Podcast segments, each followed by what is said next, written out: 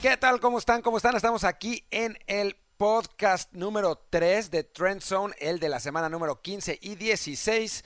Estoy nada más y nada menos que con Rolando Cantú. ¿Cómo estás? Comparito Martín, muy bien. ¿Y tú? Yo bien, yo soy Martín del Palacio, por cierto, que no, no había dicho mi nombre. Y además tenemos a larga distancia al Lord Rodolfo Landeros. ¿Cómo estás, Rodolfo? Qué, qué, gusto, mi querido Martín, compare, que, que, les mando un fuerte y caluroso abrazo. Ya vi que eh, del lado derecho está obviamente eh, eh, Cantu y del otro lado tenemos al Lord de Tulum ya, ¿eh? llega a Los Ángeles, Hollywood, Tulum. ¡Qué cosa más fantástica! Oye, ustedes dos tan bárbaros, ¿eh? Uno en la nieve y otro de fin de semana de rol en la playa. Yo uno aquí de la producción, chava, me tiene metido en el estudio todo el día, compadre hay, niveles, entiendo que hay niveles, entiendo que hay niveles, pero bueno, te mandamos un fuerte abrazo, te mando un fuerte abrazo, Rod, pásatela bien allá en tus vacaciones, pero hay que hablar, hay tópicos importantes, señores, en esta semana 15, 16 de la NFL. Fundamentales y vamos a ver qué es lo que está trending, porque esto es trending, perdón, que, esto es trend zone. Esos son, estos son los cinco equipos que están en este momento dando la cara en redes sociales. Y empezamos con los Saints de New Orleans que ganaron ayer, les costó su trabajito, eh, cometieron algunos errores porque la verdad es que dentro de lo que cabe dominaron el partido, pero les costó trabajo ganarle a, Carolina que bueno, pues se jugaba su última carta y, no le salió con un Cam Newton lesionado eh, y bueno, por tercera semana consecutiva los Saints sufrieron a la ofensiva, pero siguen ganando y siguen siendo los grandes favoritos para, playoffs en este momento. Bueno, para mí fue un juego difícil en casa. Hay que recordar que estos equipos se ven dos veces las caras eh, por temporada, ¿no? Entonces se conocen a la perfección. Y es muy difícil, Martín y Rodo, realmente enfrentar a un equipo donde tú sabes, a pesar del récord, si es un récord positivo, si estás en número uno, número dos, pronosticado para entrar a los playoffs, siempre y cuando sea el mismo personal, como que es un partido que te demanda ser más físico y, lo he vivido en mi carrera profesional y, a pesar de, mi era cuando estábamos en Cardenales y ganábamos cuatro o cinco partidos, enfrentarte a los 49ers era una batalla. Entonces, para estos dos equipos, para los Saints y Panthers, en el, en el Monday Night, realmente eso fue. Y, este batallaron, obviamente hay muchísimos problemas en el equipo de Carolina, pero al final del día sacaron la victoria en el camino, que eso es lo importante, y siguen teniendo un récord positivo de 2 y 2 es un, extraordinario resultado a final de cuentas. Un triunfo a estas alturas de la temporada en la NFL es, es muy importante, sea contra quien sea y sean las circunstancias que sean. Claro, quieres cerrar la campaña, eso es, lo que realmente quieres, quieres cerrar bien, especialmente si eres un equipo puntero dentro de la división y en este caso de la NFC, la Conferencia Nacional, tienes que mantener el estatus, obviamente eh, es difícil, ¿no? Y todo el mundo te pone ese blanco en la, eh, eh, en la espalda de decir, sabes que hay que pegarle al equipo grande y en esta ocasión este, no fue la solución, dieron bastante pelea, un marcador muy apretado allá en la ciudad de Charlotte. Y bueno, sobre los triunfos que le pregunten, si no a los eh, Patriots y a los Rams que llevan dos derrotas consecutivas y ya están, les están empezando a temblar las piernitas. Los Patriots eh, que perdieron con los Steelers. Eh, vamos a hablar más adelante en este podcast con Arturo Carlos, que es un experto en los Steelers. pero queremos preguntarle al señor Landeros, el Lord de, del esquí, del día de, hoy, eh, que nos platique un poco sobre los Patriots. Ya hablaremos de los Steelers, pero los Patriots son un tema porque son dos derrotas consecutivas y ya por, por todos lados, como, como ha pasado ya en otros años y nunca ha sucedido realmente, se dice que sí es el final de la dinastía. Entonces, señor Landeros, diga usted, ¿qué le parece? ¿Es el final de, de Brady, Belichick y compañía? Pues eh, parece ser que está llegando el ocaso, ¿no? Obviamente el tiempo cobra factura Tom Brady está en los 40 años, quizá un poco más, y si te pones a, pensar en, el resto del roster, pues no tiene gran cosa Tom Brady. Y obviamente a los 40 años difícilmente te va a sacar partidos por, por su propia cosecha. Eh, si nos ponemos a pensar, Gronkowski no es el de antes, ya superó las lesiones, pero aún así eh, no se me hace ese jugador eh, sensación como lo eran antes eh, eh, en anteriores ocasiones. A mí se me hace que sus armas más fuertes es James White y, Sonny Michel, porque al final, si te pones a pensar tu refuerzo de lujo va a ser Josh Gordon, mm, hablábamos justamente a lo largo de, de Trenson en el programa en vivo con, con, con Rolando, que es una bombita. Creo que ha sabido eh, adaptarse un poco al playbook de, de Belichick, pero al final no, le está saliendo. Y si tu defensiva no responde, eh, aquí el caso de, de, Jalen, que fue un corredor que la, a mí me sorprendió porque un equipo que, que, batalló con correr la, correr la bola si no tenías Le, Bell, aparece James Conner. Ahora se lesiona el tobillo James Conner y aparece eh, este novato quinta ronda y establece un récord por cualquier jugador de la historia de la franquicia de los Steelers sobre los Patriotas. Entonces, algo no está bien esa defensiva. Y a mí me parece que sí se está desinflando el equipo de los Patriotas cuando en diciembre estábamos hablando de que es el mes de, de, Brady y es el mes de Belichick. Eh, es, es, interesante. Eh, les voy a dar una estadística que les va a parecer rara y que a mí me pareció rara cuando la leí. ¿Cuál es? Pero es real. A ver. Eh, Tom Brady tiene 66% completo de, pases completos y 7.8 yardas por intento este año, lo que son números más altos que en las temporadas 2012, 2013, 2014 y 2015. Cuando estaba en su top. Cuando estaba en su top. Es, es, la verdad es que es, una, una, una, estadística en ese sentido muy rara y yo sí creo que en realidad la clave de lo que está pasando con los Patriots es Gronkowski. Gronkowski era a final de cuentas, más allá de receptores, más allá de, jugadores de, talento, eh, como se dice, eh, Gronkowski era el jugador de confianza que tenía Tom Brady. Y este Gronkowski sí claramente no tiene nada que ver con los Gronkowski del, del, del tope de, Tom Brady. ¿no? Tienes razón, porque, y también lo mencionaba Rodo, ya no es el, el, el, ala cerrada, el Tyrant dominante. Porque antes Gronk se lesionaba y, y perdía un partido. Y ahora se lesiona y pierde tres o cuatro partidos. Y ahí es donde dices tú, bueno, ¿hasta dónde también aguantamos a Gronk? Porque realmente un Gronk que se pierde cuatro, dos, tres partidos consecutivos no te sirve al final del año. quizá te sirve en la postemporada cuando ya estés sano. Pero para arrancar, el récord lo dice todo, 9 y 5 y siguen de líderes dentro de su división. Entonces ahí te das cuenta que la división, obviamente, ha sido dominada los últimos 10, 12 años por los Pats y ahora sigue siendo eh, ese equipo que ya no gana con una marca de 3 y 3, pero 9 y 5 en el momento es suficiente para estar ahí en, número uno. Porque la división es malísima. Yo que le voy a un equipo de esa división, al peor además, eh, sí, me toca año con año y, franca, y francamente, o sea... ¿Sabes de qué? Sabro, sí, entre Jets, Miami y Buffalo no haces, no haces uno realmente, ¿no? Entonces, si los Patriots estuvieran quizá en, no sé, en, la división de los Chiefs y los, y los Chargers, pues quién sabe si no estarían luchando por su vida en playoffs. Ahora, como están, a final de cuentas, pues iban a entrar, pero sin el bye, que es, es algo que han aprovechado mucho durante muchos años, sin el bye lo van a tener, lo van a tener complicado. Todavía puede ser, si, si pierden los Texans esta, esta semana con, con, con, Filadelfia, que es posible, y no Inglaterra gana, pues podrán, podrían tener ese bye, pero si no, hijo, va a estar complicado, ¿no? Yo, yo lo que le tengo miedo, señores, y se lo voy a platicar, en 15 ocasiones los Pats han llegado a la postemporada, en tres de ellas no tuvieron bye. ¿sí? Y no llegaron al Super Bowl. Y en 12, con el bye, aparecieron en ocho ocasiones en el juego grande. Entonces, Rodo dice que se está acabando ya la era Bill Belichick, eh, Gronkowski y Brady. Y puede tener razón, pero los números hasta ahorita, hasta que no, yo no vea un Bills darle la vuelta a la división, o hasta que no vea unos Jets de Todd Bowles decir, ¿sabes qué? Aquí estoy presente, señores. Yo creo que hay que palomear y hay que este, darle el respeto que se merece la organización de, de Pats. No, yo creo que sí, compadre Martín. Al final, algo seguro que tiene, me parece, los Pats es su división. Pero es un equipo que, que, necesitaría estar pensando en el Super Bowl y esa estadística que mencionas eh, a mí me parece impactante, ¿no? Que las tres veces que no ha llegado, ya ha llegado sin el bye, no clasifica al Super Bowl. Y la otra de que no ha, nunca había perdido eh, juegos consecutivos en diciembre desde 2002. Estamos hablando de 16 años, ya, ya, ya, ya ha pasado mucho tiempo. Creo que es un síntoma que te avisa de que ya necesita revolucionarse el equipo. Y, y obviamente pues, Jimmy Garoppolo dices, ¿Por qué se quiso deshacer de él? Eh, eh, ya está pensando en otras cosas, finalizando en su contrato, sabe que le queda un par de años buenos a Tom Brady, porque a mí me parece que, que, sí es uno de los mejores de la historia y, ahorita simplemente no le está acompañando el roster, eh, la profundidad para tener un equipo competitivo.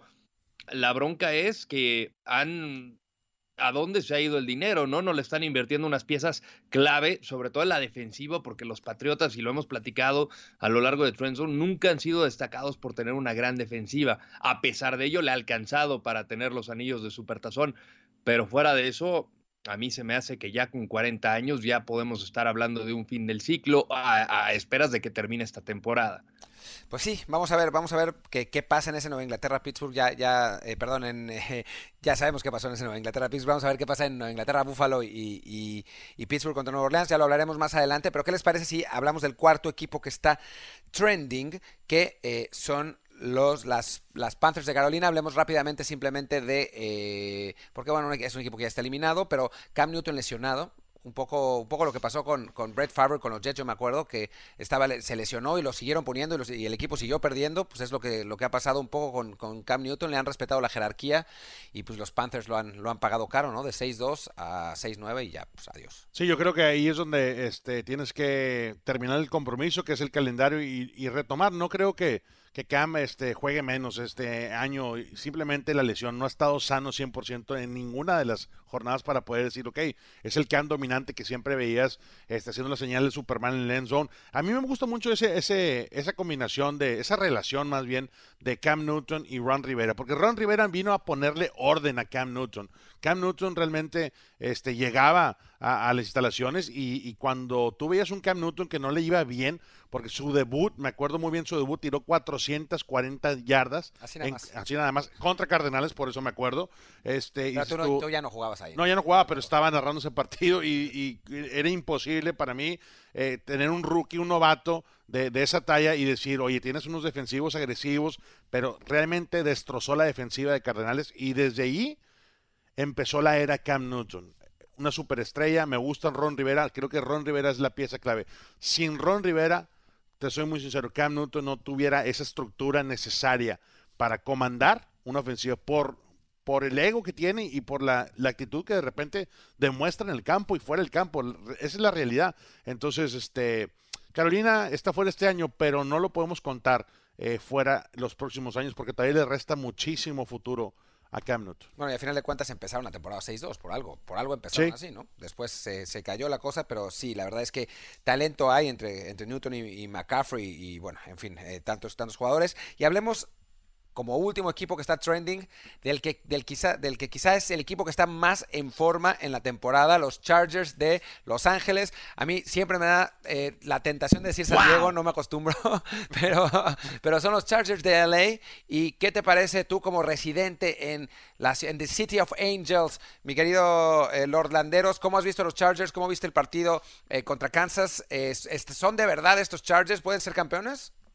Yo creo que sí, mi querido Martín. Mira, fíjate, yo creo que eh, me incluyo en la conversación eh, del tema o la analogía que voy a, colocar a continuación. A mí me parece que quedamos deslumbrados por el equipo Hollywood, que, que, son los Rams, el equipo que, que, se ha acaparado en reflectores, que tiene todas las estrellas. Eh, sí, los han acompañado las lesiones, pero al final si nos ponemos a ver, el equipo de los Rams ha fallado mucho en las defensivas. Eh, llámame de Akip Talib, de Damakan Su, eh, de Marcus Peters. No es un equipo elite en, ese sentido. Y en estos juegos, pues son los que importan, ¿no? Son los que valen. Y cuando te pones a pensar en los Chargers, bueno, estuvimos en la transmisión de, del partido de, de, de un revés espectacular, donde el equipo de, de los Bulls estaban atrás de los Chiefs todo el partido y la, la, primera voltereta fue al final en el cierre del partido, ya este, cuando parecía que podía irse a tiempo extra, pero al final el coach dijo, ¿sabes qué? ¿Qué demonios? Nosotros somos los Chargers y vamos a poner una declaratoria, juegan por la conversión de dos puntos y llevan a pesar de tener las lesiones de dos de sus corredores estelares, eh, Philip Rivers está teniendo los mejores años de, de, su carrera, a pesar de la edad. Eh, estos son de, de veras. Este es un equipo que tiene profundidad eh, e, en el roster y, me ha encantado, ¿no? Yo creo que ese partido contra los Chiefs fue un buen parámetro para ver dónde están mostrados y qué más tienen que demostrar los Chargers para ponerlo en esa conversación del Super Bowl. A mí, en lo personal, me encantaron. Ya sanos los jugadores. Eh, con cuidado, ¿eh? Nadie se los va a querer enfrentar. Señores, yo no sé ustedes, pero yo creo que no le están dando crédito necesario o el suficiente crédito a Anthony Lynn, realmente el head coach que desde verano, cuando él empezaba esta preparación mental, metió psicólogo por unidad. Y mucha gente no lo sabe. El otro día estaba leyendo unos artículos ahí este, en la área de Los Ángeles. Nadie habla de lo que realmente hizo Anthony Lynn, que posiblemente este, esté en las conversaciones para eh, coach, del año. oye, las victorias lo representan, ¿no? Entonces, él junto con Ken Wilson han hecho un gran trabajo. Esta defensiva me gusta muchísimo. Eh, está anclada por eh, Joey Bosa y obviamente Melvin Ingram. en una defensiva 4-3, esos dos externos en las alas cerradas, alas defensivas, perdón, tienen que presionar más. Ellos se van a convertir en las superestrellas aquí cerrando el mes de diciembre. Me gusta este equipo, ya lo mencionaba Rodo, el otro equipo a cruzar el de de la ciudad. Los Rams tienen todos los reflectores, pero esa es la realidad. O sea, los Chargers este año están teniendo un año de preparación, un año que realmente le metieron este bastante trabajo durante el verano. Y hay que recalcar, este equipo ha estado teniendo que lidiar con la mudanza, esa mudanza que a mucha gente frustró allá en San Diego y que bueno, vinieron a, a compartir la plaza con los Rams y todavía la gente como que no les da ese respeto, ¿no? Yo, yo estuve en el Staff Hub hace un par de semanas, por cierto, este, un, un gran venue eh, de, de, fútbol soccer aquí en Estados Unidos que se ha acoplado al fútbol americano y está padre, ¿eh? la verdad que está padre el ambiente, pero la gente no termina de apoyar los Chargers y bueno, esa es otra cosa. Yo creo que, Martín, eh, eh, este equipo de, de Los Ángeles realmente es un equipo que está listo para lo que venga en esta postemporada. Y bueno, sí creo que, es importante, que la verdad es que, que, los dos equipos de Los Ángeles hayan tenido, estén teniendo las temporadas que están teniendo, es muy importante también para, para eso que platicabas, ¿no? Para que la gente realmente se involucre con... Oye, imagínate que los Rams, no sé, por X o Y, adiós en la primera, segunda ronda, en la segunda ronda divisional y los Chargers sigan. no, hombre, imagínate si llegan al Super Bowl. imagínate los eso. Contra Los Ángeles bueno, eso sería, esa sería una locura para la ciudad, para el estado de California, ¿no? Y no es imposible, o sea, los, los Rams lo tienen complicado si tienen que ir al Superdome a jugar contra, contra New Orleans, pero no es imposible, ¿no? O sea, los dos, los dos equipos están en el top 2 de su, de su conferencia. Yo creo que eso le daría el respeto necesario a los Chargers a nivel nacional. el hecho de que, oye, puedan llegar un poco más lejos que los Rams este, esta campaña. Sí, bueno, no, ese Super Bowl sería una locura. Lástima que sería en Atlanta, pero, pero sería divertido que, que jugaran, eh, que jugaran los dos. Y bueno, pues ya está el, los equipos que están trending esta semana y vamos con un análisis un poquito más detallado de la NFC. Y Rolando, la semana pasada dijiste que los buenos equipos no pierden dos veces y tómala, perdieron los Rams dos veces seguidas. Así es, entonces bajo la era de, de, Sean McVay es la primera vez que pasa esto y veías la cara no de Sean McVay al momento de que, de que fallaron el, gol de campo, dices tú, bueno, ¿hasta dónde, hasta dónde llega esto? Ha habido sorpresas y, Jared Goff, no nada más las últimas dos semanas, las últimas cuatro semanas, como que su ritmo y su mecánica al momento de lanzar no ha sido la misma, no ha sido la que, la que había estado imponiendo en cada serie ofensiva. Entonces, eh, obviamente las lesiones, está tocado Todd Gurley, pero Gurley tuvo sus 20 acarreos, que quieras o no es respetable, e, esa es la marca a llegar para que Gurley tenga su productividad, pero hace dos semanas tuvo 11 y ahí falló el esquema, el plan de juego. falló el plan de juego. Creo que los Rams están en un bache y tienen que salir. Esta semana está, o sea, los buenos equipos, y, y él lo mencionaba la semana pasada, como tú mencionaste, no pierden dos veces. Entonces ya ahorita es momento de alarma en Los Ángeles Rams. Esa es la realidad. En el edificio alguien ya, ya, ya, ya le picó el botón rojo. A ver, ¿qué están haciendo, señores? ¿Cómo vamos a corregir estos problemas de protección? ¿Cómo la defensiva se va a volver más, más agresiva? Oye, tienes un Aaron Donald que como liniero ofensivo si yo veo en el escarteo que está enfrente de mí, tengo que pedir apoyo, señores, del tackle, del centro. Entonces ya congelas a dos lineros ofensivos en contra de uno. ¿Dónde está Brockers? ¿Dónde está Sue? Ellos tienen que llegar al mariscal de campo rival. La defensiva se ha aplacado un poco, ha bajado la productividad de Jared Goff. Y Los Ángeles Rams, si no ganan en contra de Cardenales, que también es un equipo que viene mal herido en Atlanta, nos pusieron una tunda bruta. Tienes que decir, si, si, si Cardenales logra Obviamente no te puedes ir 1 y 7 en casa en toda la campaña. Si te vas 2. Es más, si le pegas, siendo Cardenales, si le pegas a los Rams en casa, se te corrigen los problemas con la afición. Entonces Arizona sabe que tiene una gran, una gran oportunidad enfrente de ellos. Obviamente es un long shot porque los Rams es lo que te iba a decir, es un, Rams, un poquito de wishful thinking. Pero si pasa, entonces sí, créeme que va a perder bastante credibilidad el equipo de los Rams y no quieren eso en estos momentos. Quieren recuperarse. Hay que decir que los Rams acaban de anunciar que ficharon a CJ Anderson, el, el, corredor, lo que quiere decir que por lo menos hay cierta, cierta preocupación, cierta cautela con lo que está pasando con Todd Gurley. ¿Tú piensas que Gurley lo van a descansar, no? Yo, creo que lo van a descansar eh, esta semana porque a final de cuentas, eh, por más ganas que le ponga el señor Cantú con sus, con sus Cardinals, pues de los partidos que le quedan a los Rams en la temporada, este es el que en el que les se pueden dar el lujo de, de, sentar a Gurley. Digo, obviamente después les queda el vice. Pero ¿qué puede hacer CJ Anderson, o sea, al momento de llegar? O sea, llegas con una semana de preparación, el plan, todo el libro de jugadas no te lo van a aventar. Estás muy limitado, posiblemente seis, de 5 a 8 participaciones tengas totales, ¿no? Sí, no, no, obviamente no va a ser. Y esto es su tercer equipo del año. ¿Tercer equipo? ¿Por dónde ha pasado? mira, eh, él, él eh, terminó su etapa con los Broncos, equipo con el que fue campeón en el Super Bowl 50 eh, la temporada pasada. Firmó para los Panthers de Carolina. En diciembre firmó con los Raiders y a menos de una semana ya lo había puesto en waivers. Entonces, estamos hablando de que en 2018 es el tercer equipo que, que milita CJ Anderson. No, y es un equipo además, los Rams, que es de los pocos, pocos equipos que tienen un bell cow eh, runner, ¿no? Es Todd Gurley corre la... es, el, paquete completo Exacto, en las tres oportunidades, ¿no?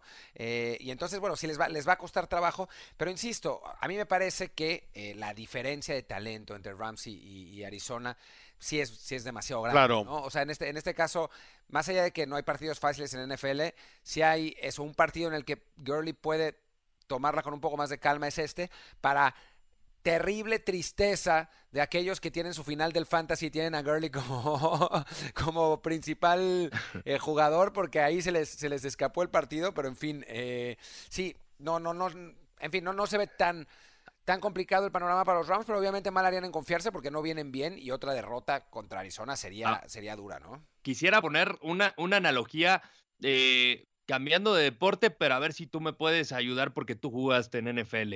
Eh, a mí se me hace como el caso de que fue el Real Madrid con los Galácticos, que empezaron a fichar figuras, figuras, figuras, figuras, y al final no, no, no tenían esa profundidad. Si uno se lesionaba o no funcionaba en el esquema del entrenador, pues eh, dejaba de ser un equipo estelar. A mí me parece que eso le llega a pesar a los Rams. Obviamente tuvo un arranque espectacular, invicto hasta que llegaron los Saints por segunda ocasión, y ahorita estamos hablando de un equipo que tiene serios problemas en la defensiva cuando tenía estrellas o tiene estrellas por doquier eh, en el lado defensivo y sobre todo en la secundaria, ¿no? En la secundaria es donde más está reforzado con jugadores comprobados, pero no sé si es esta eh, luminaria hollywoodense la que le está afectando a los Rams. Hasta cierto punto tiene razón, Rodo. Creo yo que al momento que tú acumulas tanto, eh, tanto jugador de primer nivel, de primera talla, pues vienen los egos, vienen las, las actitudes, este, eh, las personalidades que tienes que lograr manejar. Y McVeigh,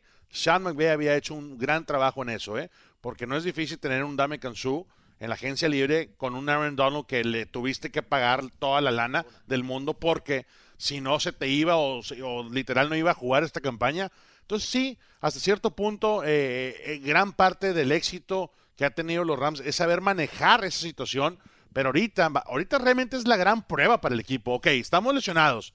Todd Gurley está medio, medio, eh, medio eh, manco. Hay, que ver qué, qué es lo que sigue, ¿no? Entonces sí hay elementos que pueden llenar la, la, rotación, pero no te puedes descuidar. Los Ángeles Rams ocupan las próximas dos jornadas, ganarlas para entrar con un poquito más de confianza a la postemporada. Bueno, y son contra, contra Arizona y San Francisco, así que, bueno, podría ser, podría ser. Son juegos divisionales, son juegos físicos, son juegos que, que la gente de repente dice, ah, palomita con Arizona, palomita con San Francisco. Pero señor, cuando te alineas y pones la mano en el zacate y estás jugando enfrente de un pelado que te quiere comer y te quiere tumbar la cabeza, es muy diferente verlo en la tele y realmente estar ahí. Entonces. Así veíamos como Rolando Cantú se, animaba para los partidos de, de divisionales y la verdad es que no le iba nada mal al muchacho cuando, cuando le tocaba jugar. No, son gran duelos y todo empieza en esa línea de scrimmage. Eh, entiendo que te puedes tener coreback y puedes tener juego terrestre y complementos con Larry Fitzgerald y con receptores, pero si los cinco que, no que están sobre la bola no están, no están dispuestos a entregar todo, todo el físico, pase lo que pase, olvídate, se te puede alargar la tarde bastante y los Rams lo saben. No, bueno, la línea es, es fundamental. Y si no, lo que le preguntan a Sean Watson, que le han dado unas, unas tranquizas la, en, las últimas, en las últimas semanas. Pero bueno, eso sería ir a la AFC, que ya vamos a ir en, en cualquier momento. Pero antes, vamos a hablar de un equipo malísimo pero malísimo, terrible, que la verdad es, es, insoportable. Eh, los Cowboys de Dallas, eh, y creo que Rodolfo A ver, Rodo, todo tuyo, adelante. Desde la nieve, desde la nieve, Landeros. Se acabó la mentira de los Cowboys, se acabó la mentira. Fueron a, a, a Indianápolis y los blanquearon a Mari Cooper 32 yardas o algo así. ¡Qué desastre! Rodolfo Landeros, ¿qué pasó?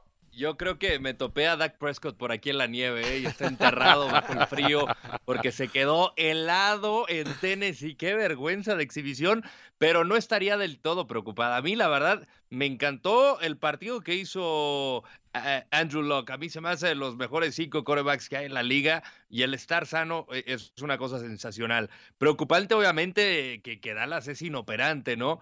Y, comenzaba a desesperarme desde la, la, serie donde estuvo cerca de empatar y Olaguale tenía el ovoide en sus manos y se le resbaló como, te lo juro que ni a mí en mis peores etapas se me resbalaba el balón de esa manera. Pero, ¿qué aprendimos de esta? Que Dak Prescott, insisto, compadre, es un, eh, un coreback limitado. Yo, yo siento que es un coreback limitado, que si le vas a apostar todas las características a él va a ser una década muy complicada eh, con Prescott, viniendo sobre todo de la época de Tony Romo, Troy Aikman, Roger Staubach, o sea, eh, no creo que haya sido la solución. O sea, lo pongo de esta manera.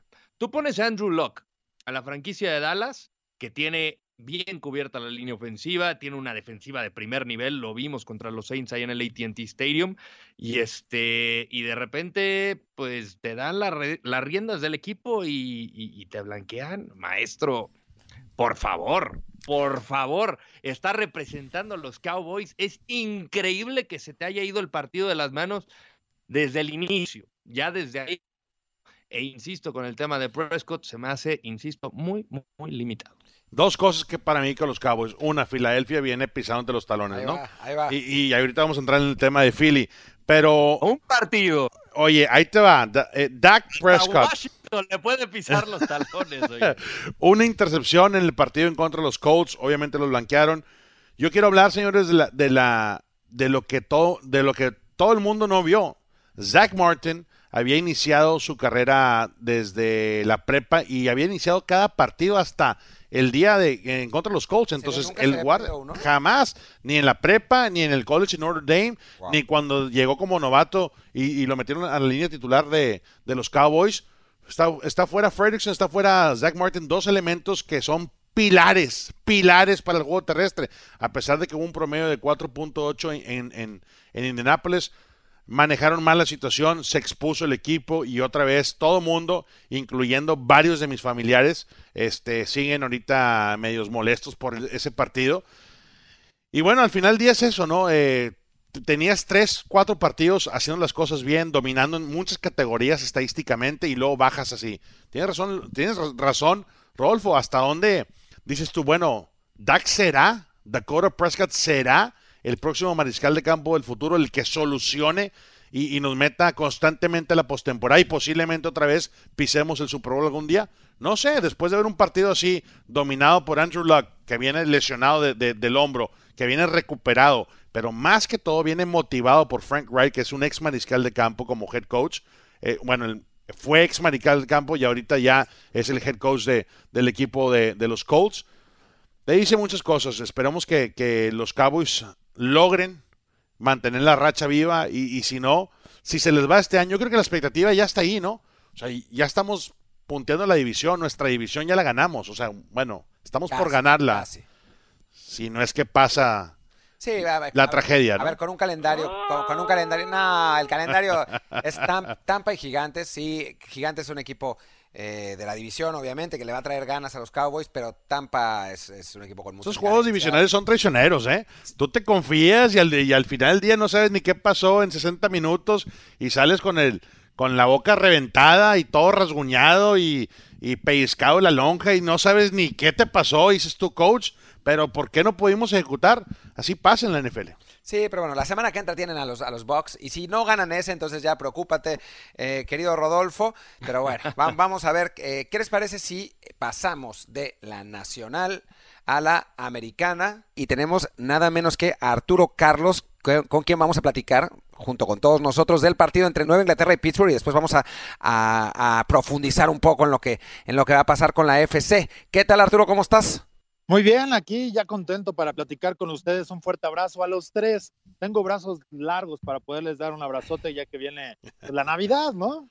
Oye, amigo, este, pues felicidades. Eh, hemos, hemos visto que has estado en las coberturas especiales ahí muy apegado al equipo de Pittsburgh Steelers y obviamente una gran afición que tiene en el país azteca.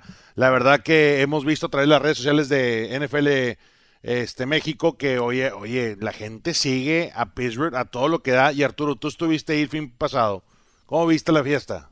Una gran fiesta, la verdad, eh, hay que reconocer que la organización, los acereros, eh, quieren mucho su afición mexicana, han hecho un gran trabajo para darles, no sé si el lugar que se merecen, porque evidentemente pues no puedes tener a todos ahí invitados, pero mira, les hicieron una fiesta con algunas fotografías, con jugadores emblemáticos y sobre todo el, hacerlos parte de, ¿no? Yo creo que eso es lo más importante como aficionado, independientemente si te dan una toalla terrible que diga la toalla terrible en español, independientemente que te inviten ahí unos taquitos, no, no como, como la buena carne asada que, sabes hacer, pero creo que todo ese tipo de elementos sí te da una, una sensación que vas a llegar a tu país y que lo vas a compartir y que de alguna manera te hace ser parte. O sea, que un equipo de la NFL te voltea a ver de esa manera, creo que lo hace muy especial y es parte de lo que hace, no nada más con la afición mexicana, eh, la familia Rooney, sino en general toda la organización. Oye Arturo, y sobre, sobre el partido, ¿cómo viste?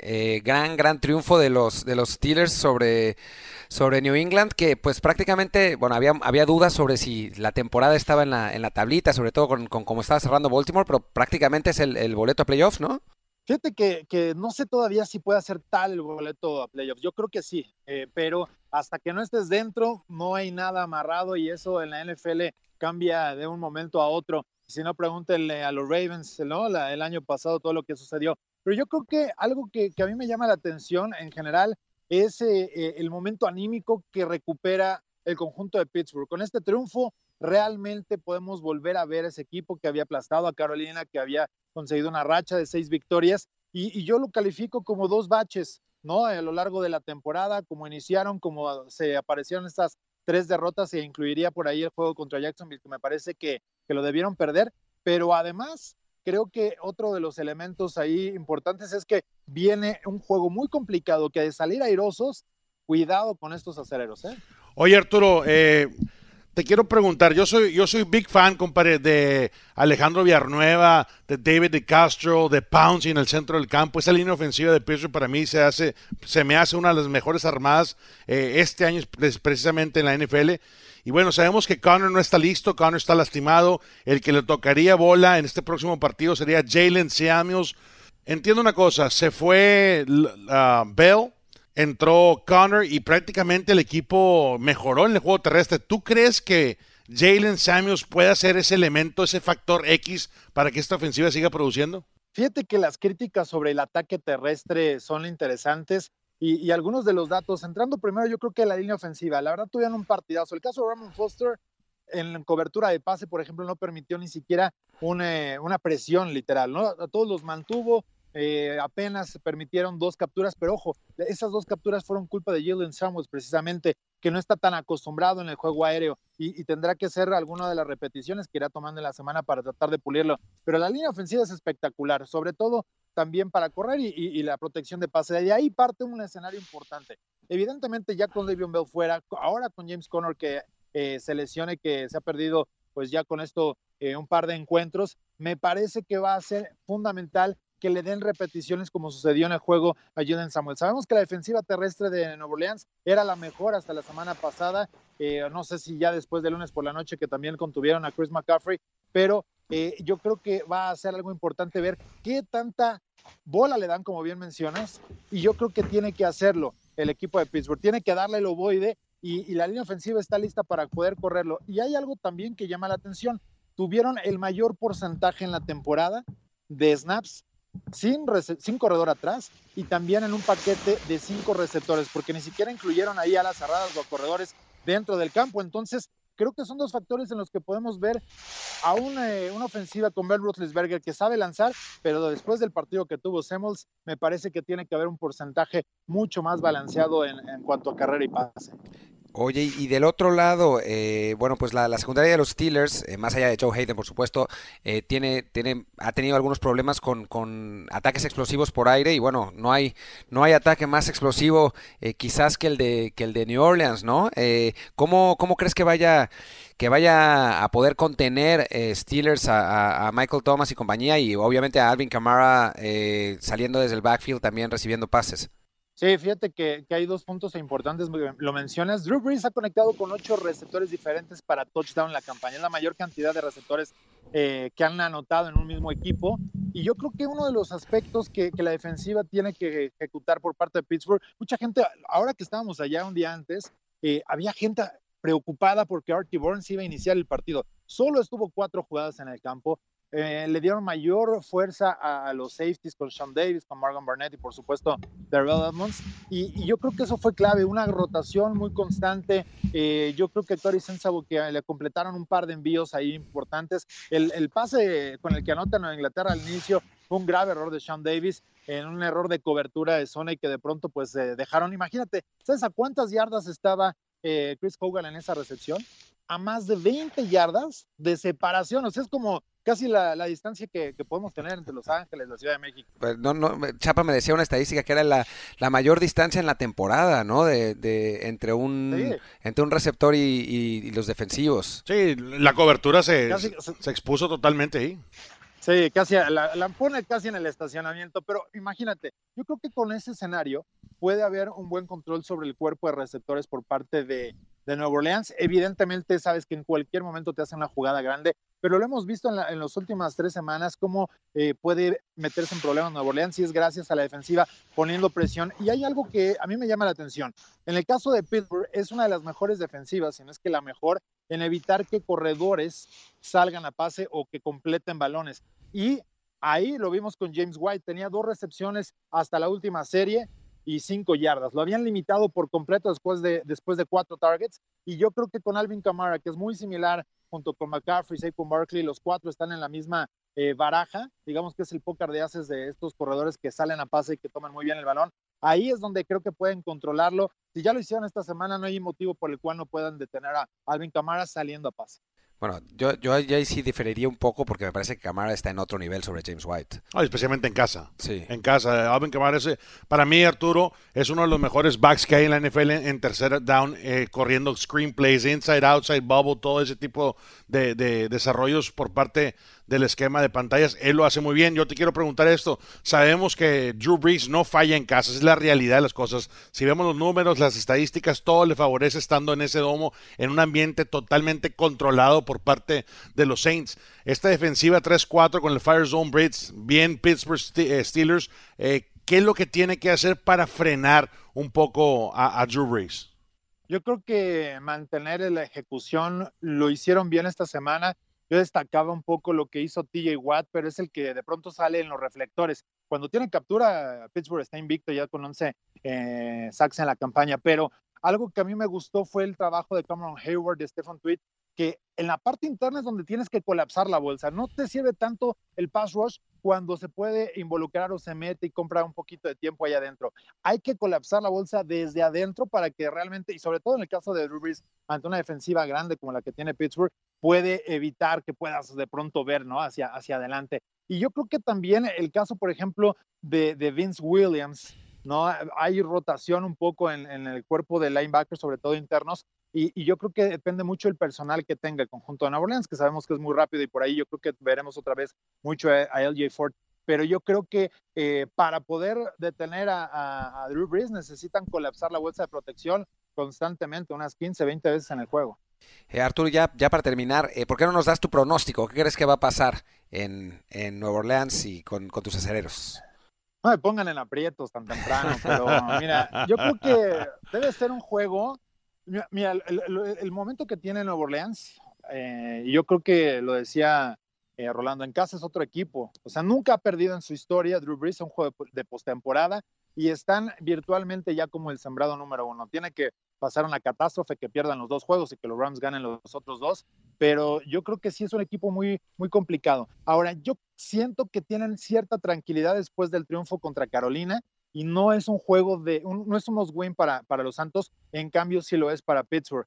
Pero eh, yo creo que es un juego que si es defensivo, como lo ha vivido los últimos tres partidos, Nueva Orleans, Pittsburgh saca la victoria. Y sobre todo que eso te daría herramientas para correr bien el balón. Pero del otro lado, si de pronto quieren que se convierta en un shootout, una balacera, va a ser muy difícil, porque hay una, una estadística muy rara. Cuando lanza Ben Roethlisberger más de 450 yardas en un partido, tiene récord de 4-8. Entonces, no es algo que de pronto le ayude, ¿no? El que, veas un, circo aéreo, muchos touchdowns de Juju, de Antonio Brown, mi amigo Toñito y demás. No, necesitas que, realmente eh, el juego se, establezca en el ataque terrestre y que, y que de ahí puedas limitar también al conjunto de Nueva Orleans. Perfecto, sí, estoy contigo, este Arturo, también, obviamente, este, construir esas series ofensivas por parte de Pittsburgh para dejar a Drew Brees en la banca y que no esté eh, en el terreno de juego, creo que esa estrategia va a ser importante, especialmente jugando fuera de casa, pero me gusta Steelers, eh, la verdad que siento que, que después del último partido despertó algo, algo diferente en el equipo y es obvio que ha sido un año muy difícil entre dramas y lesiones, pero bueno, Pittsburgh siempre tiene esa característica de, de cerrar fuerte las campañas, entonces te deseamos la mejor de suerte. Y ya estamos y... Y obviamente nada más para el récord, ¿no? Dijiste que le vas a Pittsburgh, ¿no? O New Orleans. Sí, vamos con, con Pittsburgh. Sí, póngale el pick a Pittsburgh. Gana, gana el corazón. No meter en, problemas. Comparito, te mando un fuerte abrazo. Ve y cómete una torta de tamal, una tole y nos vemos muy pronto, primero Dios. Seguro, les mando un fuerte abrazo también para Rodo y, evidentemente será una... Que pasen muy buenas fiestas, hay un buen fin de semana de fútbol americano y hay que disfrutarlo con, con la familia. Igualmente, igualmente, muchas gracias. Bueno, y continuando con lo que va a pasar esta, este fin de semana en la americana, un partido eh, de poder a poder, el que más llama la atención, el que acapara los reflectores entre los Baltimore Ravens y los LA Chargers. Ya hablamos eh, un ratito de los LA Chargers, eh, este equipo que viene con Tocho Morocho y que va a enfrentar a una de las mejores defensivas de la liga, la de, la de Baltimore, un equipo que además corre muy bien el balón con Gus Edwards y que, bueno, y con Lamar Jackson obviamente. Y ¿Te gusta Lamar Jackson? Yo no soy muy fan. Pero es... cada vez que lo estoy viendo y, cada vez que corre Martín y Rodo, siento que, que está una jugada de, de destrozar la estrategia de Baltimore, es la realidad, porque este cuate se arriesga todo. Entiendo que es un fenómeno, es un atletazo, o sea, corre y, desarma la zona media y se puede escurrir por todos lados, pero no termino, no, no entiendo por qué.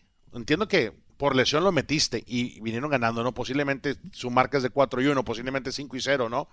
Si, si, si corrigen en ese partido que perdieron, pero dices tú, oye, ¿es en serio que vas a sentar? A un gran veterano en Joe Flaco por Lamar Jackson. El problema es que habría que ver cómo está el vestidor ahí adentro, ¿no? A ver si no, si no los jugadores de, Baltimore, pues por alguna razón ya se habían cansado de Flaco y, ¿Cómo te vas a cansar de Flaco? Pues es que llevan dos años de... Flaco me trajo un Super Bowl a la ciudad de Baltimore. Pero ¿cuántos jugadores de ese, de ese vestidor estaban cuando Flaco ganó el Super Bowl? Tienes razón, tienes razón, pero ahí yo creo que hay un poquito más de de, información que no tenemos a la luz pública. ¿no? Puede ser que Flaco sigue sin, sigue sin estar 100%. Y, y regresando a este partido, eh, viendo el, game plan, porque Baltimore viaja prácticamente todo el país para jugar aquí en, Los Ángeles, eh, dices tú, si los Rams, si los, si los, si los Chargers logran parar a Lamar Jackson y una defensiva que está anclada este, por Ingram y por Joey Bosa ellos dos tienen que jugar un partido perfecto y creo yo que, que lo pueden dar, ¿eh? esa es la realidad, porque son dos atletas que pueden jugar de dos puntos, es arriba, casi casi al, estilo de un linebacker y espejear bien eh, esta, esta ofensiva prácticamente de opción, es un option play lo que hace eh, Lamar Jackson y, si se clava el ala defensiva, pum, bota la jugada, ¿no? Entonces hay que ser muy disciplinados y, y alguien, y pronto, ¿eh? tiene que encontrar la fórmula de frenar a Lamar Jackson, llámese con un golpe, un golpe. No, no, lo, no lo, querías decir tan fuerte, pero, un pero, pero, un golpe, exactamente, un estate quieto, el, el reafirmar que estás en la NFL y no en el college, ¿no? Entonces. No para, eh, no para lesionarlo, pero para decirle, a ver. Con ese golpe, créeme que te vas a la banca y dices tú, ¿qué estoy haciendo? Me estoy arriesgando toda mi carrera con un golpe. Lo vimos. RG3 fue un fenómeno en Baylor. Cuando llegó con Washington, era la sensación, señores. Espectacular. O sea, eh, ¿y hasta qué pasó? Se lesionó la rodilla, lo aguantó. Coach Shanahan lo metió Creo que forza- equivocada, forzadamente. Y hasta ahí, bueno, sigue de, de backup. Este, creo que está con, con Cleveland. No, no, está con Bolt, Con Baltimore, con Baltimore. precisamente. Sí, pero creo que, bueno, para lo que se veía RG3 parecía que iba a ser una de las grandes estrellas de la liga en esta. ¿Y Jackson no? Y no.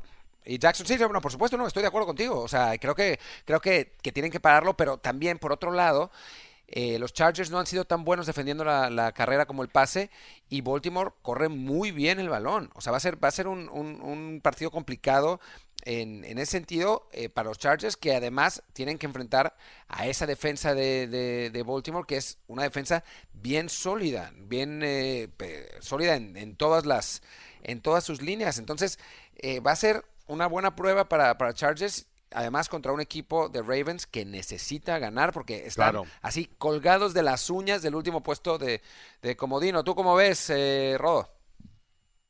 Pues sí, yo también coincido. Por algo está raqueada la número uno, ¿no? La defensiva de, de, de Baltimore y, y, y Lamar Jackson que se ha vuelto un fenómeno, que te sabe lanzar, la, la- el boy de que sabe correr. eh, tiene, tiene esa doble amenaza que, que, que el propio Anthony Lynn, pues obviamente lo, lo, lo detecta, lo estudia y por ello ha puesto a los dos quarterbacks de, de, de backup como es Gino Smith y Cardinal Jones, simulando sus movimientos para preparar a la defensiva que eh, y disculpe para toda la afición que, que, que reitera el tema de los Rams, que yo antes lo consideraba el equipo, o me dejé por, por estos reflectores de que era el equipo más completo. Yo creo que Chargers es el equipo más completo en todos los frentes. Y, Wow. y, y la buena noticia también para el equipo de Los Ángeles es que recuperaría a, a Melvin Gordon. Ya Claro. supimos de lo que está hecho este equipo sin, sin sus dos eh, corredores estelares. Recuperas a Gordon y ahí eh, eh, puede ser otra historia. Entonces, yo creo que va a ser un duelo parejo, muy intenso, eh, que es otra de las serias pruebas que tiene el equipo de, Anthony Lynn, pero me parece que sí me podría ir por el lado de- del- cuadro de, de Los Ángeles para, para el triunfo, que no va a ser fácil. Esa defensiva, la verdad que, que está haciendo muy bien las cosas y, y Lamar Jackson me encanta. Y, y por el tema, nada más para cerrar el de Lamar Jackson, algo está viendo Harbaugh de que no le regresa la titularidad a Joe Flaco. Yo creo que ahí en, el, en los entrenamientos hay algo que no estamos viendo y por algo eh, termina por optar por Lamar Jackson. Sí, sí, sí, es No justo, sé, justo lo, que, extraño. lo, que, lo que comentábamos ahora con, con Rolando, que quién sabe qué, qué estará pasando. Si es el Hay gato encerrado. Sí, sí, sí. Pero bueno, eh, bueno, pues ¿qué les parece si vamos al siguiente partido de nuestro análisis? Eh, otro equipo infame, los Texans de Houston. Eh, eh, es el, que es el equipo de, Gerardo Chapa. No, los Texans de Houston que, que vienen muy bien, que han ganado, si no me equivoco, 10 de los últimos 11, eh, y que van a enfrentar a quizás el equipo más necesitado de toda la liga, a las, a las Philadelphia Eagles que están con un, un regreso, eh, pues eso, desesperado gracias a, la, a la llegada de Nick Foles, al, al- al nuevo milagro de Nick Foles que consiguió contra los Rams. Y ahora, bueno, es, es este partido entre un equipo de Houston que pues, esencialmente ya tiene asegurada eh, el puesto, el puesto de, de- de ganador de la división, pero que todavía eh, tiene que ganar los dos partidos que le quedan para tener el bye en la, en la primera ronda contra eh, Filadelfia, que necesita ganar sus dos partidos y tener ayuda. Hay presión sobre los Texans ahorita. Bill O'Brien lo siente. Las últimas dos semanas, y, y platicábamos tú y yo fuera del aire, o sea, la protección es un desastre por Desastre. parte de los Tejanos, pero han mejorado, quieras o no, han apretado un poquito más. Y, y yo creo, Martín y, y Rodo, que es un poquito más de esquema.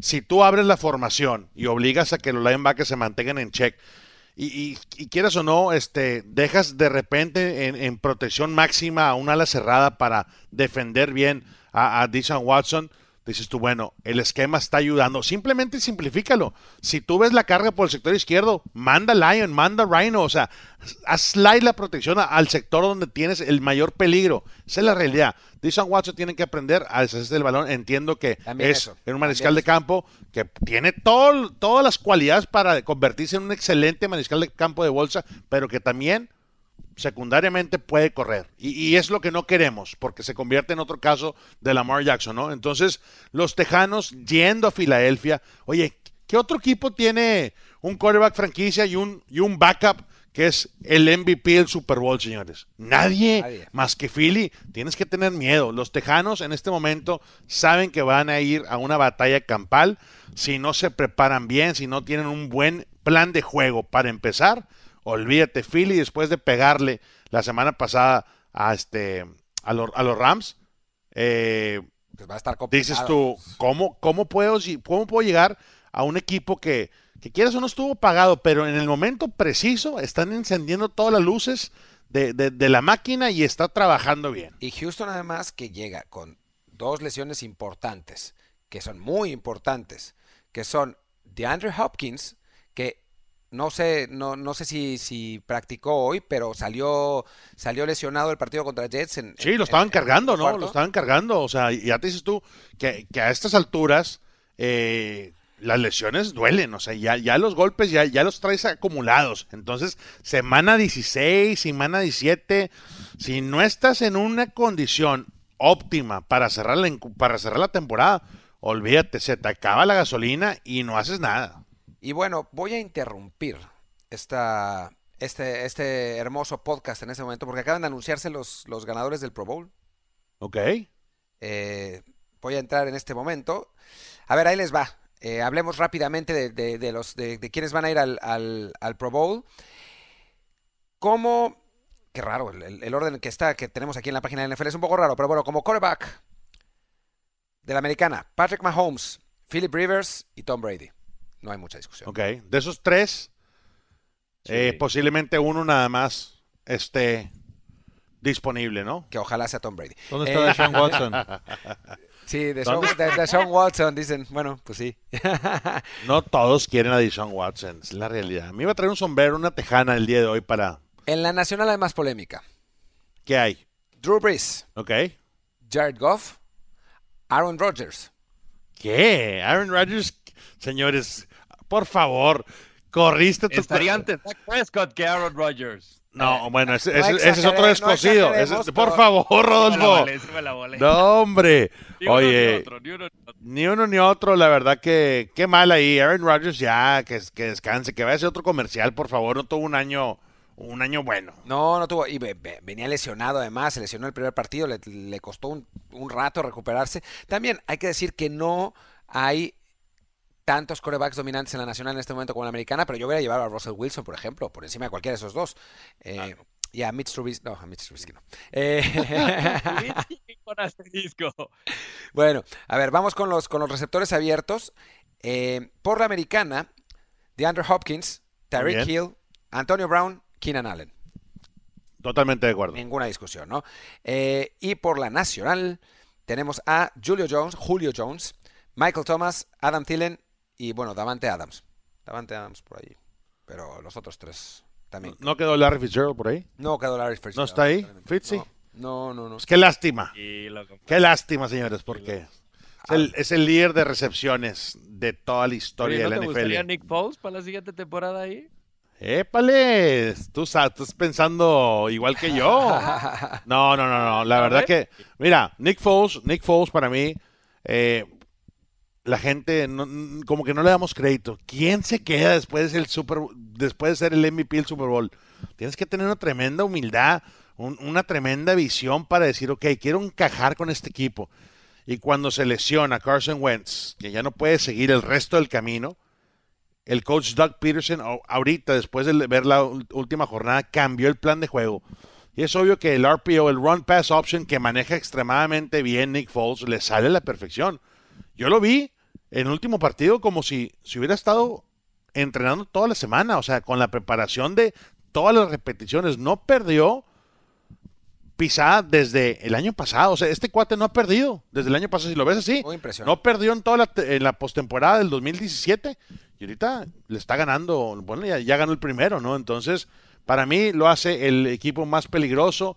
Obviamente, todo el mundo le va a cargar las pilas, pero después de lo que he estado leyendo allá en Filadelfia, todo ese locker, todo el locker y especialmente la defensiva, los nombres importantes de esa defensiva que es Fletcher Cox, Chris Long, Michael Bennett, esos tres quieren y adoran a Nick Foles. Bueno, a ver, no, no me voy a ir línea por línea de los, de los Pro Bowlers porque nos tardaríamos años, pero algunas, algunas cosas eh, interesantes. eh, por ejemplo, pues tenemos a Denzel Ward de Cleveland, que primer año, primer, primer Pro Bowl. ¿Ok? Eh, está de corner, está Patrick Peterson otra vez. Eh, No me extraña nada ahí porque siempre ha sido uno de los mejores que hay en la NFL. los, eh, los linieros in- eh, eh, defensivos interiores, Aaron Donald, Fletcher Cox y Akeem Hicks. Imagínate tener esos tres enfrente. Qué miedo. qué No hay, no hay, miedo. es más, si juntas a toda la línea, a todos los Pro Bowlers de líneas ofensivos, no puedes con ellos. Eh, está Zach Martin, Martin de Dallas eh, como, como guardia, ojalá que se recupere. Obviamente está Zeke Elliott también, junto con Saquon Barkley y Todd Gurley eh, de corredores en la, en la nacional. ¿A ti te gusta el Pro Bowl? Yo creo que no tiene mucho sentido. ¿A ti, Rodo, te gusta el Pro Bowl? Me gustaría si me mandaran, ¿no? Y que tocaran Hawái ahí una, una semanita divirtiendo, pero la verdad, te voy a ser sincero, y a ti Martín, para los que nos escuchan el Trend Zone, yo aguanto 10 minutos y de ahí me voy a, a lo que Yo hace rato que no en la veo. televisión o no sé, me pongo a, me pongo a, me, me pongo a jugar videojuegos porque la verdad, no sé, tendría que buscar algo diferente. Hay, hay- hay una cuestión de los juegos de las estrellas que, que, que les tienen que estar cambiando la fórmula, como en la NBA. A mí me parece que ya no hay defensivas porque obviamente esa mitad de temporada nadie se quiere lastimar, entonces eh, se vuelven partidos de 170 puntos. Y aquí en el Pro Bowl, pues no sé, como hay que ellos lo ven como una diversión y me imagino que cubrirlo debe ser como un agasajo, pero para el, para el ojo no me hace muy atractivo. Digo, está- Sí, a, mí, estoy con ustedes, ¿eh? a mí me gusta más que el partido el hecho de que se reconozca a los jugadores por su participación en la temporada, ¿no? O sea, creo que Eso sí. son como los equipos All Pro, pero con un- unos cuantos jugadores más, finalmente. Eh, Como que es un tochito bandera, ¿no? Con, con más Exhibición. velocidad. Sí. Sí, exhibición. Totalmente, esa es la palabra adecuada. Y bueno, hay tres jugadores de los Jets, así que eso es, eso es todo A lo que diré. Sí, en serio, Ajá. está eh, Jamal ¿Quién- Adams, obviamente. Jamal Adams, Adams? obviamente, que para mí es el mejor Ese fue de dedo, liga. ese fue dedo, ¿eh? Adams, No te creas. ¿no? Los, No te otros, creas. los otros son más polémicos, ¿no? A ver. Es el pateador Jason Myers. No, Myers tuvo una tremenda temporada. Sí. Y el regresador de patadas y de, y de, bueno, del, de O punch sea, y estás de- contento porque tienes a dos especialistas en el Pro Bowl. Claro. ¡No, hombre! ¿Cuán- A ver, los tejanos, ¿cuán- mejor. ¿Cuántos tiene Arizona? No sé, pero con Patrick. Peterson nos, nos, nos damos por. Creo que solo Por está, servido, Sí, solo está Patrick Peterson. Y ¿No de está los- Chandler Jones? Déjame ver. Tiene que estar Chandler Jones. Ahora te digo. Líder de capturas del año pasado con 17.5. Este año también en doble dígito. Ni modo que no, No. esté, ¿no? No está solo Peterson. Eso es lo que pasa cuando tienes una temporada de tres victorias nada más. Y, des- y después los Texans tienen cuatro. Que son, es que también, Clowney, Hopkins, JJ. eh, Bernard Rick McKinney, el linebacker interior, y JJ Watt, obviamente. Claro. ¿no? Eh, sí, Arizona, uno sí. Y los Dallas, Cow- los Dallas Cowboys tienen a Dak Prescott, Dak Estamos Prescott retacados. Jr. y Dak Prescott otra vez. No, cinco. Zeke Elliott, Byron Jones, el corner, Eddie Marcus Lawrence, obviamente, Zach Martin y Tyron Smith, Ok. Aaron Smith, el Sí. tackle. el tackle Sí. ofensivo. Muy bien. Fantástica temporada. Pues Lástima bueno, de la lesión. eh, cerremos. Y va a ser en Orlando, ¿eh? Lástima, lástima que no regresan a Hawái. Sí, bueno, si te hubiera tocado cubrirlo, porque si no, pues da igual. Bueno, se rumoraba que íbamos a hacer un Trend Zone eh, edición Hawái, pero bueno, ya. Ah, no creo. A- a mí- a- a mí- creo que estemos- A mí, Chap- a mí Chapa ya me, Edición me- ya confirmó. quizás. Ya, ya me confirmó. Hawái más Sonora. Sí, Hawái más Sonora. Bueno, tampoco estaría tan mal. Estoy in, ¿eh? Estoy in para Yo, yo Guaymas. también iría a Hawái más, ¿eh? Bueno, a ver, vamos a, vamos a cerrar con las previas y prácticamente con el podcast de hoy, con el partido entre Kansas City y Seattle, otro juego en el que eh, los dos equipos se juegan cosas. Si Kansas pierde y, iba a decir San Diego, y Los Ángeles gana, los Chargers, los Chargers le ganarían el primer lugar de la división y es muy importante ese primer lugar de la división porque te garantiza tener eh, pues... Control. El, el control de, digo, eh, de la, de la, tempor- de la postemporada en casa. Mientras que si no quedas ahí, quedas quinto. Y tienes que, eres visitante en todos los partidos. Sí, o sea, es, es un drop-off increíble lo, lo que está en, en riesgo aquí.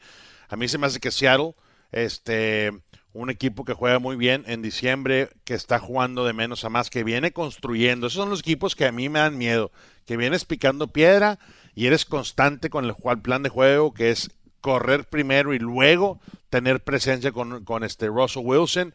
La defensiva en su momento, para mí, Bobby Wagner está jugando, Martín y Rodo, como si fuera Ray Lewis este, en su mejor época. Realmente está haciendo todo Bobby Wagner, es el Mike Linebacker completo que hay en la NFL, que cualquier franquicia quisiera, señores. Entonces, este, este partido le, vamos a, le voy a poner muchísima atención. Kansas City yendo a Seattle. Obviamente Seattle este, tiene a Kansas City y Arizona en las últimas dos semanas que está forzado a ganar si se quiere mantener la esperanza viva. Sí, tiene, está en la mejor posición posible para playoffs en la nacional, pero, pero hay varios equipos que están ahí eh, persiguiendo y dos derrotas lo, le, le podrían poner la cosa comprometida de verdad. ¿Tú cómo ves, Rodo? Pues a Kansas eh, se les suele complicar los partidos de visitante, ¿no? Yo creo que Seattle es, es una, es una aduana difícil, está 5-2 el récord de Kansas City como eh, visitante y, Seattle está resurgiendo, ¿no? no, no eh, a mí me, sorprende ver a Russell Wilson, el no tan lanzador, un, un, un equipo que, que corre más el ovoide, que mejora en sus, en sus tiempos, que sabe controlar eh, me ha gustado mucho y, obviamente va a querer cerrar con, broche de oro estas últimas dos semanas. Eh, a, pesar de ello, yo creo que me voy a inclinar por, el lado de Kansas, eh, porque el partido contra los Chargers debe de haberlos alertado de lo que viene ahora sí para la hora buena, ¿no? Los juegos de diciembre son importantísimos pensando en, en el momentum que puedes acarrear de cara a los playoffs y obviamente no soltar esa, eh, esa división contra, contra Los Ángeles precisamente. Entonces va a ser un partido, a mí me parece que va a ser un partido espectacular, pero yo se lo, se lo daría a. Y bueno, eh, me parece que con esto vamos a cerrar, aunque sí quiero, quería decir algo que, que, que pensé ahora, justo que hablábamos de Seattle. Seattle la semana pasada, eh, y comprobando la teoría de el eh, Visconde de Cantú, eh, perdió contra San Francisco, un juego divisional que tendría que haber ganado en una situación muy importante. Era de ellos. Era de ellos y terminó perdiendo, terminó perdiendo ese partido en, en, en, tiempo extra y comprometió sus posibilidades contra un equipo que no se jugaba absolutamente nada con un coreback suplente además, ¿no? Así es, Entonces, o sea, ahí, ahí, te das cuenta que, que, cualquier domingo se te puede complicar el asunto si estás dispuesto a, a pelear. Esa es la realidad. Este es un deporte que, que te pagan por ir, por ir a, pelear. Esa es la realidad, ganar esa batalla individual. Y, y tenemos el claro ejemplo de, de, San Fran, Seattle, la semana pasada, tú lo mencionaste, Martín. Este partido va a ser, va a ser interesante. Posiblemente Kansas, este, obviamente también ellos tienen la presión de ganar, pero dependiendo de cómo presente la, la, la, el, el golpe inicial el equipo de Seattle, creo yo que Andy Reid se tiene que gustar rápidamente. Ahorita ya en la semana 16, 17 empiezas tú a, a decir, a cuidar talentos. Esa es la realidad. Si tú ya sientes que los demás van a aflojar, hay que cuidar. Sí, bueno, y el resultado de, de Los Ángeles, eh, que juega eh, obviamente antes que, que, Kansas, pues va a condicionar, ¿no? Si Los Ángeles pierde, entonces Kansas podría tomarse la cosa más tranquila, pero si gana, sabrá Andy Reid y Mahomes y compañía que necesitan el triunfo para mantener ese Es otro tema, ¿eh? Yo creo que no hay un coach en la NFL que esté así con el ojo virolo viendo el, Ah, no. viendo, viendo el otro equipo, ¿no? Pero sí sabe, pero no, pero sí Es sabe. la realidad, sí, sabe- sí sabes, por ejemplo, que un, un partido es fundamental para tus aspiraciones Sí, o no. Sí sabes, O sea, sí, sí. sabes, sí sabes. Sí. Pero el coach, el head coach, no lo Sí. está haciendo. Ah, no, no, no. Yo no digo que vaya a poner suplentes, pero, pero, jugadores- pero sí hay directivos en, la, en, en- en cada equipo que están muy pendientes y que están mandando esa información a la banda, ¿no? Sí, obviamente. Y que se- Claro. esas cosas se saben. Pero bueno, muchísimas gracias por acompañarnos en este largo e interesante podcast que hemos tenido esta semana. Eh, estuvimos con eh, Rodolfo Landeros que nos... eh, se conectó con nosotros eh, con un teléfono satelital desde su cabaña exclusiva en, eh, Chalet suizo. en el chalet suizo en la punta de los Alpes. Muchísimas gracias, Rodo. Espero que, esperemos que te podamos ver ya, ya por aquí, después de que te, se te pase el jet set, cara. Ya hace falta, ya hace falta, mi querido Martín. Me falta por darte la bienvenida oficialmente a Los Ángeles. Ya conocemos algunos sitios que te tenemos que dar el rol por ahí. Y, mi querido Rolando, compadre, un fuerte abrazo. Eh, sé que te va a tocar un, un, asadito sabroso en esta semana porque Arizona va a festejar el próximo fin de semana. Y a mi querido Chapa, que no se desanime por los Texans. Ahí van a estar. Eh, abrazo, abrazo fuerte y para toda la audiencia, muchas gracias. Muchas gracias, eh, Rolando Cantú. Muchas gracias. Martín, Rodo, eh, Arturo, Achapa, a todos les mando un fuerte abrazo y sobre todo pásenla bien, felices fiestas, cuidado con las posadas, eh, porque se ponen buenas acá en, California. Cuidado, no, no, pues que, eso, nada con exceso, todo con medida. Yo soy Martín del Palacio, muchas gracias. Eh, aquí, en el, aquí en el podcast número 3 de Trend Zone, nos vemos la próxima semana y nos vemos además, obviamente, en, eh, con todos los productos que les tenemos y un servicio a la comunidad muy importante que se me estaba olvidando y que no se me tiene que olvidar. Baltimore contra Chargers, sábado a las 8 y 20 hora del este por NFL Network y Fox Sports. Houston contra Filadelfia a la 1 del este, a las 12 de México, solo por eh, Game Pass eh, en México, o lo pueden seguir por Ritual NFL. Kansas City contra Seattle a las 8 y 20 del este, eh, por, a las 7 y 20 hora de México por ESPN. Esas son las transmisiones que vamos a tener esta semana. Muchas gracias, nos vemos la próxima semana. Hasta pronto.